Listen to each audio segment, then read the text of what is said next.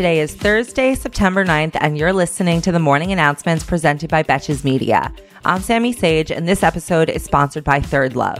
Third Love creates high quality underwear, sleep, and loungewear to celebrate your comfort when you need it most.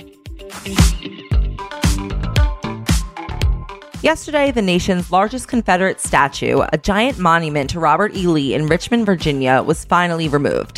The statue was removed after two new rulings came down from the state Supreme Court last week, after Governor Ralph Northam was sued by a group of racist residents of Richmond, the RRR, which I just made up, who didn't want him to take the statue down. The court ruled that they had no standing and that their claims were without merit, sort of like the people who continue to glorify the Confederacy. The state of Virginia says that it's also going to remove a 133 year old copper time capsule that's inside the pedestal and replace it with something that they say, quote, better reflects the current cultural climate in Virginia. And it will certainly be telling to see how they interpret that. Everyone mark your calendars for next Saturday, September 18th, because there's going to be something called the Justice for J6 rally on that day. And I'm sure you can guess what J6 means. And if you're not sure, it means January 6th. The latest intelligence report for the Capitol Police is now showing that violent rhetoric surrounding the event has increased online, and counter protests are also being planned for the same day. Around 500 people have indicated that they plan to attend, and at least one Proud Boy leader has encouraged their followers to show up. The Capitol Police say they're monitoring the situation closely, but like, where have I heard that before? We finally have the start of the Elizabeth Holmes trial, with opening statements yesterday and witness testimony set to begin tomorrow morning. Holmes is charged with 10 counts of wire fraud and two counts of conspiracy to commit wire fraud. If convicted, she faces up to 20 years in prison and up to a $3 million fine.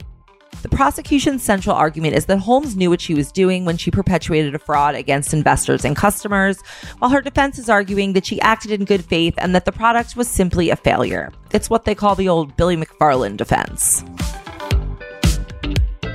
And lastly, we have a PSA for anyone listening in California or anyone who knows anyone who lives in California who should immediately alert about the recall election and make sure that they are voting in it. The recall election is September 14th, which is less than a week away. If you live in California, you should have received a ballot in the mail, so make sure to return it if you haven't already, or go vote in person on September 14th. And just so you know what's at stake in this recall election, if Governor Newsom does get recalled, California is going to have a governor who thinks that employers should be able to ask women when they plan to get pregnant, and he thinks that the ideal minimum wage is zero dollars. So I'm sure you can guess what he thinks about mask mandates, environmental regulations, and gun safety. And if you're not a fan of Newsom, just so you know, there will be another election next year where you can recall him then. Thank you for listening to the morning announcements, and thanks again to our partner, Third Love.